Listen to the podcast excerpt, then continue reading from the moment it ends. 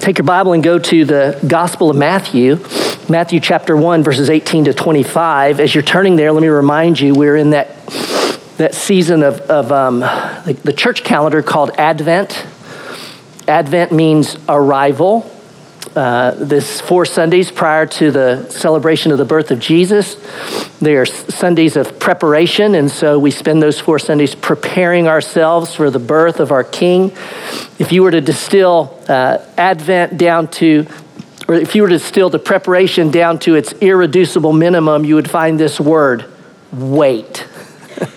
W A I T, wait. That's, that's what preparation for Advent is all about. I mentioned last week that when we as Americans hear wait or we are delayed, we don't like it. Um, it is, in fact, I'm, I'm, I'm, an American, you know, and I go, we, we it, it's like anathema to us. I read this quote this week. Uh, here's a sociologist speaking of this, of Americans. Waiting too long in a line is often perceived as a violation of our right to manage and control our time. We live in one of the most individualistic cultures in the world, which means we want what we want and we want it now, and it better be quick and easy. I'm just struck by that phrase. It's a violation of our right to manage our time. And I would, add, I, I, might paraphrase say, you know, when we have to wait, it's a, we feel at times it's a violation of, of it's a violation of our right to be in control. And so, delay, to wait, it pushes against the fallenness of our hearts. And is it any wonder that God would use waiting? Like that one thing, you gotta wait. He would use waiting to root out pride, arrogance, and to shape Christ likeness in us. Well, to help us wait well, what we're doing uh, this year is we're taking uh, the Advent season, and we're looking at three individuals who had to wait in the Christmas story. Uh, we'll look at Joseph, Simeon, and Mary. Um, we said last week, I, I, I said last week that, you know, when you look at the individuals in the birth narratives, that they actually represent the whole of Israel. And so rather than start with the individual, last week, where, where did we start? I started with Israel as a nation. And we went to this page. I actually am there right now. That's the page. There's Malachi, there's Matthew, and there's 400 years. And we said, let's look at what happened in those 400 years. They're known as silent years because there was no word from God through a prophet. But we said uh, God's silence certainly did not mean his absence, far from it. For as they waited, okay, and, and, and I'm not saying, they didn't wait well, really, and we, we see that when the Gospels open. Um, God, God was at work in, in, in things as high and lofty as establishing kings and kingdoms, and things as mundane as this paving roads to get ready for the fullness of time and the birth of Jesus. This morning, we're going to pick up and we're going to look at uh, Joseph. And, and I say this about Joseph. He, he is perhaps one of the most neglected characters in the Christmas story. I mean, he's always there. I mean, what are you going to do? A Christmas pageant without Joseph? But he gets about as much attention as the donkey or the camel. I mean, never says anything. You know what I'm saying? He's just, he's got to, he's got to be there, but it's almost like, well, whatever. Let's talk about Mary. Well, that's not the way Matthew sees it. In fact, we open Matthew's gospel and you'll see today, and if you read the whole, we're only going to read part, you'll see Joseph takes front and center he usurps Mary in the birth narrative. And I'll say this if we can, if we can glean from this, what I hope we do, we'll find that in Joseph's life, he gives us some lessons in waiting that are as profound as any story in the Bible can give us. So, with that, I'm going to take these this, these uh, verses, I'm going to break them into three parts. And, and uh, why do I break them? So that we can kind of have some, you know, mental holds. And so here's, here's where we're getting ready to go. We're going to look at Joseph's plan. Okay, that's going to be verses 18 to 19. His, Joseph's got a plan. And then in 20 to 23, we're going to look at God's plan. So you got Joseph's plan, God's plan. And then the last two verses, 24 and 25, I'm just calling it Joseph's obedience. Now, with that, you've got what this text is about. We're going to go a little bit deeper than pull out some lessons. So, look at your Bible. This is the living word of God for us today. May we hear it in the fullness of his spirit. So, the story, we'll pick it up in verse 18. Now, the birth of Jesus Christ took place in this way. When his mother Mary had been betrothed to Joseph, before they came together, she was found to be with child from the Holy Spirit. And her husband Joseph, being a just man and unwilling to put her to shame, resolved to divorce her quickly. There's Joseph's plan. Now, to understand what, what's happening here, we, we've got to take and put ourselves back 2,000 years, and we got to go back to that time and place and go, how did they view marriage? I mean, what's going on? I thought he's betrothed, but he's called the husband, and he's going to divorce someone he's not even married to. What, what, what's happening here? Very briefly, when in, in that day and time, marriage and the institution of marriage looked, looked like this. Some, some see it as two things like uh, betrothal and marriage. Others would say there's engagement, betrothal, and marriage. So let me start with, with the three I think that would help us. Engagement. In those days, uh, uh, two fathers may get together and agree that, hey, these, these kids, they're, they're two and three right now, but you know what? They're going to marry each other. I mean, they would do that. You know, they, they would not leave marriage up to, you know, who they fall in love with, who they have a crush on there wasn't that romantic, so to speak, part in it. And that's true in some places around the world today. So there was an engagement, okay? So, so me and, you know, Greg decided, hey, our kid, you know, your daughter is going to marry my son. We're going to do this. And then as they got older, and when I say older, 14 to 16 years old, uh, you know, um, Mary in this story, you all, we think she's 14 to 16. It's, it's you know, a, a, a, girl would get married after she began her menstrual cycle and she could bear children. Joseph's probably in his, you know, maybe late teens, you know, but when we think of that, don't, don't think of it like they're just little kids. Well, in that day, they were reproducing young adults ready to go. So, engagement and then betrothal. Now, when you were betrothed to someone, this was a legal contract. This was a contract between these two dads now, between these two families.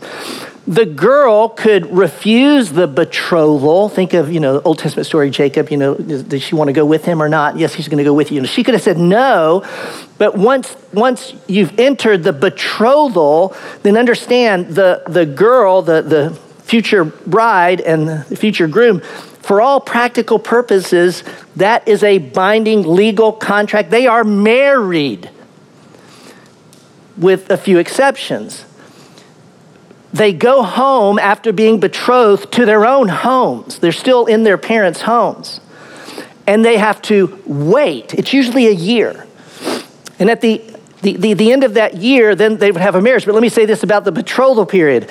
When you are betrothed to someone, um, Notice in the text, they call Joseph the husband because that's what he is for them, see, in that culture, and wife. And therefore, you can't break the betrothal apart from death or divorce.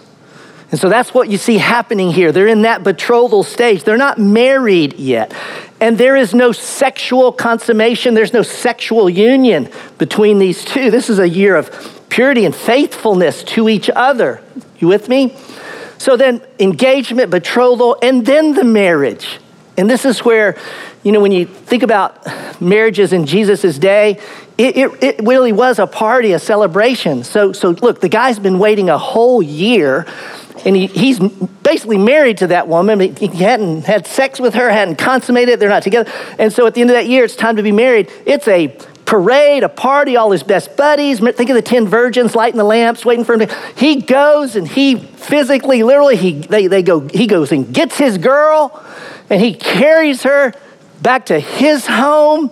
The celebration would go on for a week. At the end of that week, they, they, they, kept the covenant, they're married, and then they consummate that um, on the marriage bed. That's, that's what happened in that day. So, engagement, betrothal marriage. So, Joseph discovers that his wife, his betrothed wife, Mary, is pregnant.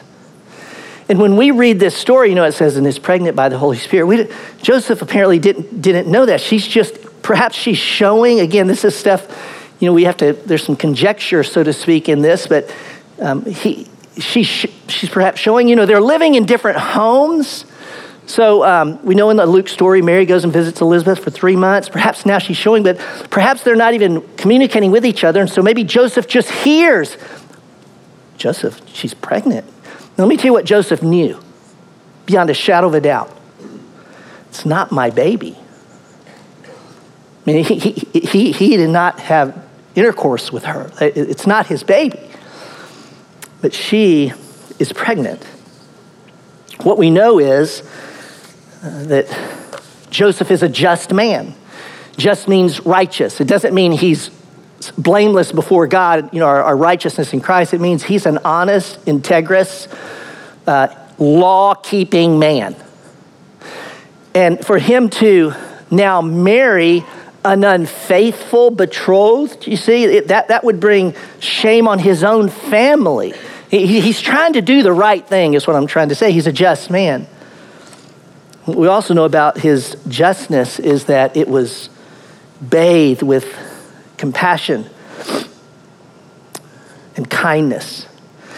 Now, this is where in these stories, and I hope you do this, you know, begin to look at Joseph. And what you'll see in Joseph and his response to Mary is the heart of God's steadfast love. Don't miss that. Now, why, why would I say this? Well, we know this. He was, it says he was unwilling to put her to death, unwilling. That speaks to the desire of his heart, the longing of his heart. You know, we talk here about the heart. It is who you are, all that you are. And we always try and help, we're always reminding ourselves it's not just what you think and do, it's what you feel and your desires and longings. So we see here he was, he, he longed to not put her to shame. Do you see that? That desire in him? And then notice it says, and he resolved. What is that? His will. He didn't just go, I just don't, I, I, I can't bear to put her to shame. He then chose, as an act of his own will, he chose to say, I'm going to divorce her quietly. He was, she, she was foremost, I, I, think, as you read the story, in, in his mind. Now, he could have divorced her publicly. So he had two, two options here. You know, she, we, I need to divorce her, but I can do it publicly. And in that, all, she would be put to shame publicly. Or he could divorce her privately, as it says here, quietly, with just, you know, one or two witnesses. Now, here's, uh, you know, there's, there's much here, but I want to add this. I want you to recognize that Joseph, in choosing the private and the quiet route, he gave up his opportunity to protect his own, his own reputation. How about that? He, he would do it quiet. You know, he could have vindicated himself in front of the judge, in front of the, the town, the, whatever. No, no, he, he, he will let them think what they will think. And he will quietly do that which is for the good of Mary. Now, I don't want this to necessarily come out of left field. I don't think it does, but, but it just struck me. I'm going to trust it's of the Spirit. Um, in pursuing this path, we have a young man Y'all, he's probably in his late teens. Um, and he demonstrates a measure of manhood that I think we would all do well to emulate. And so, if I can speak to the men in the room, and I'm speaking in the mirror, if you're a member at fellowship, please know this. We will fight with you, with both of you, husband and wife. We will come alongside you to help you honor your marriage vows. We'll go to great lengths to join you to honor those vows. But the reality is, some of you looking at me now, some of you online, um, your marriage won't make it for a, for a number, variety of reasons. We're fallen, you know. I'm not forget to get out of the thing of casting. I'm going. It just happens that divorce happens, and we will walk with you in that with all the grace of the gospel. But if it comes to that, I'm going to plead with the men in the room. Be unwilling. Be unwilling. And then resolve to do that in a way that does not put her to shame. Though it cost you your own reputation. Do so in a manner that is marked by steadfast love. Now, okay, upon receiving the news that his life was now going to be different, very different, may I say he's been waiting. I don't know how long, you know, he's probably knew right when he got betrothed, I got to wait a year. I don't know how long he waited. He waited long enough that she shows she's pregnant. It, but now it's not a year long wait. His wait is indefinite now. His wait is now indefinite. And that's that part I want us to understand. It, he, he had his plan, pause, and now we see God's plan. Look at verses 20 to 23. But as he considered these things, behold, an angel of the Lord appeared to him in a dream, saying, Joseph, son of David, do not fear to take Mary as your wife, for that which is conceived in her is from the Holy Spirit. She will bear a son and you shall call his name Jesus, for he will save his people from their sins. All this took place to fulfill what the Lord had spoken by the prophet. This is Isaiah 7. Behold, the virgin shall conceive and bear a son, and they shall call his name Emmanuel, which means God with us. I want you to notice that when the angel speaks, he does not simply say, Joseph, but he says, Joseph, son of David. That phrase, son of David, it is used uh, 16 times in Matthew son of David, son of David, son of David, son of David. Every time it's used, it's connected to Jesus, son of David, except this one time. We got one time he says, son of David, and it's not Jesus, it's Joseph. Joseph, son of David. Now, we as readers, okay, now we're reading this, okay? And the original readers are reading it. They, that would immediately take them back to verses 1 through 17. Because what does Matthew do in 1 through 17? He traces the lineage of Christ back through the line of David, all the way back to Abraham. He, he, he traces the fatherly line of, of uh, Christ. And it's like the Spirit is t- saying to Joseph, Hello, you are the son of, you are in the line of David. Why does it matter? Think back to last week. There's a king in, there's a king in Israel. Do you know his name? What's his name right now in this, time, in this day when Jesus was born? Who's the king of Israel? He's no son of David. You remember we said that. He's a son of Esau. He's no son of the promise. Now, in Luke's gospel, we trace the lineage of Jesus through the line of Mary, the mother, the blood. And so we, we recognize through Luke's gospel that, that Jesus is the Son of God through Mary. But men and women, the kingship doesn't come through the mother. Where does the kingship come? Through the dad, through the father. And so, so in this moment, we see the Holy Spirit saying, Joseph, the baby in Mary's womb who will save Israel from her sins. He's the legal king of Israel. Why? Because you're his dad. Because you're his dad, son of David. It's it, Joseph adopts Jesus. See, on the father's side, do you understand that baby Jesus is an adopted boy?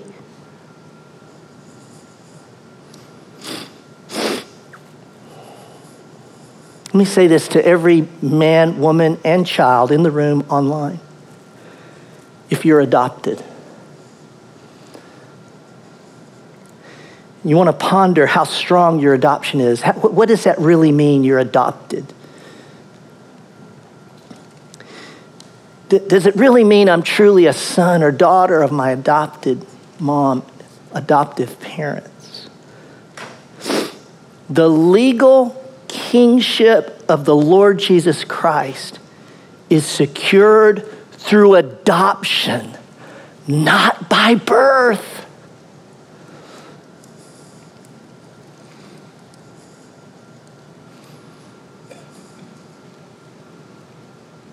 uh, Kari Scott grabbed me after the last service. She said, Lloyd, you, you, you know, this, let me tell you what happened when we adopted our two youngest. She said, you know, and they're, they're in their teens now. She said, um, Rich and I, we were taken back in the judge's chambers. And the judge sat us down. He said, I want you to understand something. In Tennessee, um, you adopt these two children, um, you can never legally disown them. You, you cannot legal, legally disown them. You can legally disown your biological kids. Some of y'all didn't know that. Now you're going, oh, oh, okay. Whoa. What's the point? The point is the reality of adoption. No wonder that you and I, when we place our faith in Christ, the Bible tells us you've been adopted. You've been adopted into the family of God legally, unbreakably. An amazing picture of the gospel. Now, Matthew says this was spoken, um, all this took place to fulfill what the Lord had spoken by the prophet. He says that 14 times in Matthew's gospel. This is just a catchphrase to always tell them when they're waiting. You do understand that this is all happening because God made a promise and it's happening. What a, what a comfort to you and I when we wait. Can we say uh, God is working out his plan? That's Matthew just keeps reminding them and reminding us. Joseph's plan, it's like this Joseph makes a plan, and it's a good one. It's honorable. Can I say this? And it runs into God's plan and it, and it collapses. No, Joseph had a plan, no more. Now there's God's plan. This is what you're going to do. And then I want you to note where it leads Joseph's obedience. Last two verses. When Joseph woke from sleep, he did as the angel of the Lord commanded him. He took his wife, but he knew her not until she had given birth to a son, and he called his name Jesus. He took her as his wife. He's in a betrothal period. It, it, uh, you know, it's not near the end of the betrothal period, apparently, but Joseph would have none, none, none, of waiting on that per se. In light of the angel's word, he married her. He, he, betrothal over, marriage now. I, I don't know how that marriage went. I don't know how, how, how they sell it. We don't know that. We just know he took her as his wife, which meant he is the legal father of the child, that king in the womb who would save him from his own sin. We know that um, he didn't have sex with her until Jesus was born. I mean, don't, don't try and read anything crazy into this. It's what it says. He did not have sex with Mary until Jesus was born. Don't overread into it. Now, again, I, I want to say this in an appropriate way, but you know, sex, uh, w- w- if your wife is pregnant, there's nothing wrong with that. Physiologically, biologically, spiritually, there's nothing wrong with that at all. But he chose to wait. Um, now, I'm not throwing I'm not throwing the Catholic Church under the bus. I just want us to make clear here that what we understand, because the, the, the Catholic Church w- would say that, that Mary remained a, a virgin perpetually, that's not, it's not what the Bible says. Now, you can twist and turn some things and you can read things a different way, but I'm going to tell you read the Gospel of Matthew. You'll hit Matthew 12, 46, 13, 55, 13, 56, and you will see Matthew clearly say, Hey, we hung out with Jesus' brothers and his sisters. They're with us, you know, so, so it wasn't a perpetual uh, virginity. And then he named the boy Jesus. God saves. He named the boy Jesus because God told him to name the boy Jesus because that boy Jesus is God's son. That's who gets to name the boy. Let me give you just a few. Let's, let's get some application. Let's go, okay, okay, Lord, that's interesting. What, what, how do I apply that to my life today? What does that mean for me today? Let me suggest a few things. The first would be this, and I'll make this statement, I'll repeat it when it comes to waiting, make sure you're waiting for the right thing. That's the first thing I want to, I want to grab. And y'all, you could grab so many principles here, but let's grab these. Make sure you're waiting for the right thing. Okay, what do you mean waiting for the right thing? Well, what I mean is Jesus will save Israel from her sins. That's why Jesus came. That's what you've been waiting for for thousands of years and the 400 silent years. It's very easy, and I think we see it in the stories in the Gospels, that, that they weren't quite waiting for that. It's, it's why they missed Jesus, right? It could easily, I could easily hear them thinking, no, we've got a way to deal with sin. It's called the sacrificial system. You know, I do my sacrifices. We do that's how we deal with sin. No, no, no. Everything was pointing to Jesus being the final sacrifice. And there is no, you know, you could say, well, I'm, here's what they were waiting for, and we talked about this last week to get Rome out of here, get their foot off my neck. Look, I'm waiting for, for, for Messiah to come and make Israel great again, to set all things right, to bring justice. Now, listen, Jesus will come again and set all things right, and justice will rain down from heaven and cover the, the righteousness of God will fill the earth. That's coming, but that doesn't come unless sin is dealt with. Our rebellion of heart is covered by the blood of Christ. The good news oh, Jesus, the Son of God, lived a sinless life. He died a death that I had earned because my sin deserves death, but Jesus took it for me.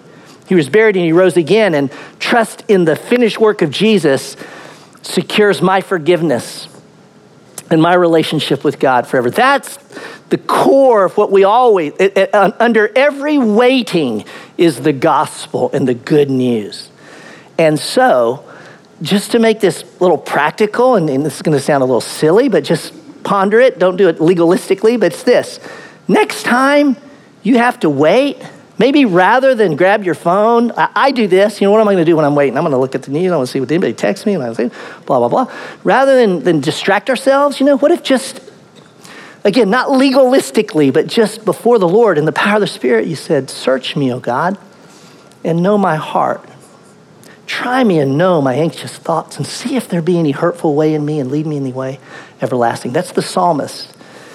If you want to summarize, if you want to make it shorter, just do this. Next time you have time to wait, just go, Lord, is there any sin in my life I need to confess? Just that. Just that. Because what does it remind us of? The gospel, the finished work of Jesus. Make sure you're waiting for the right thing. Secondly, I want to say this trust God and go to sleep. Now, easier said than done. I am, I am a worrier I, I, worry, I'm anxious, I'm, I'm the, you know, worst case scenario, you know, person, that's me. Uh, so I know this is, this is hard. It, it's impossible apart from the Spirit who lives in us. But we dare not miss this very evident, I, I think, principle and truth here.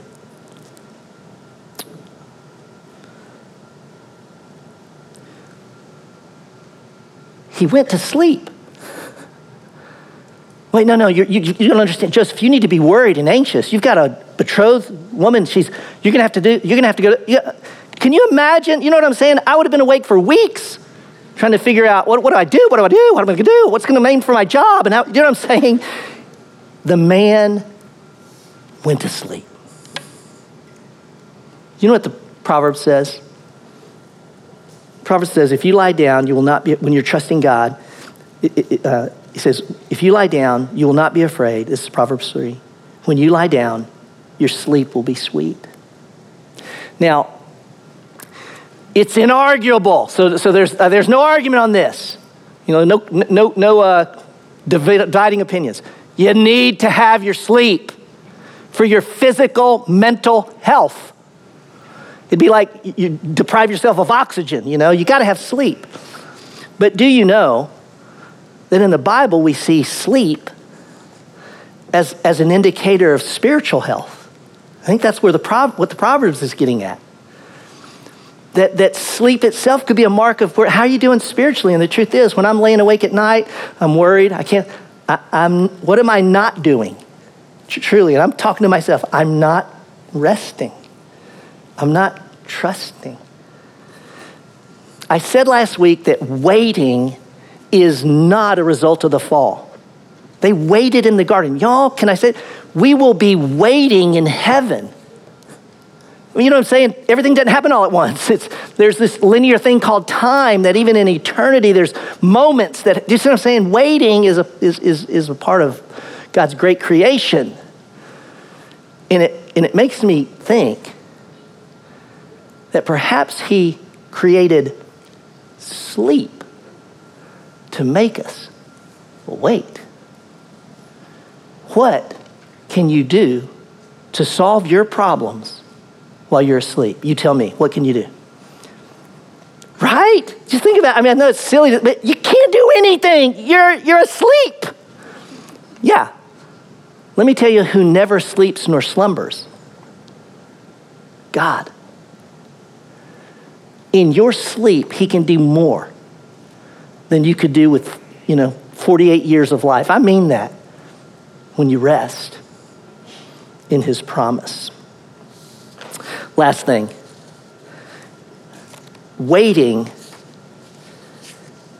is first about obedience, not inquiry. I got to explain this one.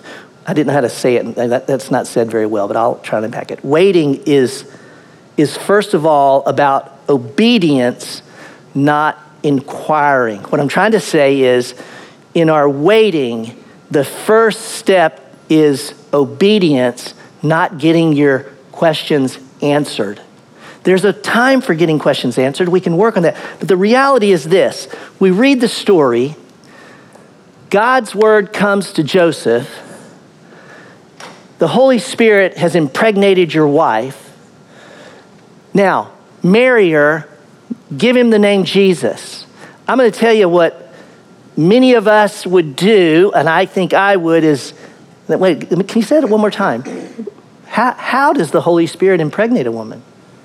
Wait, wait a minute. You got to explain how this ha- Do you see what I'm saying? We, we can tend to get caught. It's been 2,000 years since Jesus was born. We have no idea how the Holy Spirit mysteriously impregnated Mary. But those questions didn't hit Joseph. You know what hit him? God has spoken, and I'm going to obey.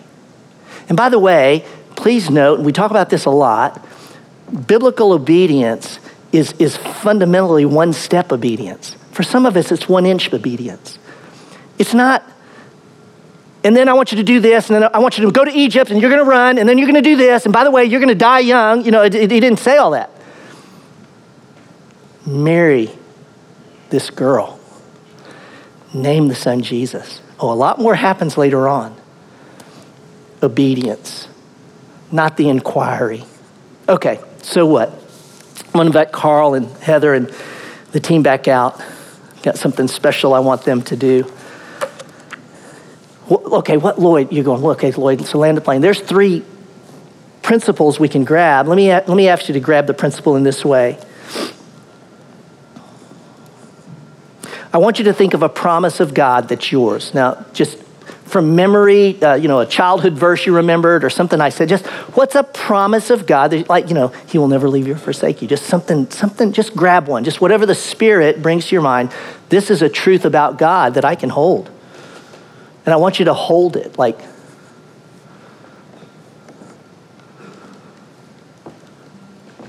like I can do all things through Christ who strengthens me. Just whatever that promise is, hold it. Then I want you to bring something you're waiting on. And, and all of us are waiting on different things, but you bring the thing you're waiting on and you bring it to this promise. When you bring that to this promise, see, the promise informs your waiting.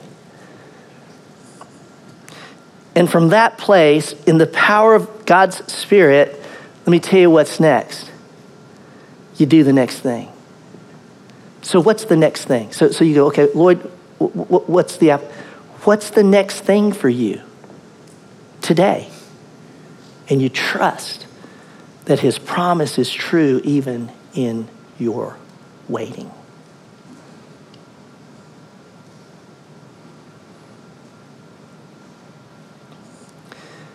The angel's going to speak to Joseph one, two, four more times. And when you read it, I want you to notice it's like, you know, the guy's a good sleeper. God bless him. Uh, but when he wakes up, he's, he's at it. The question for you and I was, was phrased in a way in a song that Carl and team just wrote. when the angels leave? Y'all, what do you do when the angels leave? Can I say this? Most of us, I don't think, are going to have a vision or an angel's going to speak. And, and the reason why, okay, the reason why is because God has spoken. He, it, he, it's here. His will for your life, it's here. And so we, we, we, the angel has spoken. What do you do when the angel leaves? I'm trusting by the power of the Spirit in you, in me, that the next step is a step of obedience.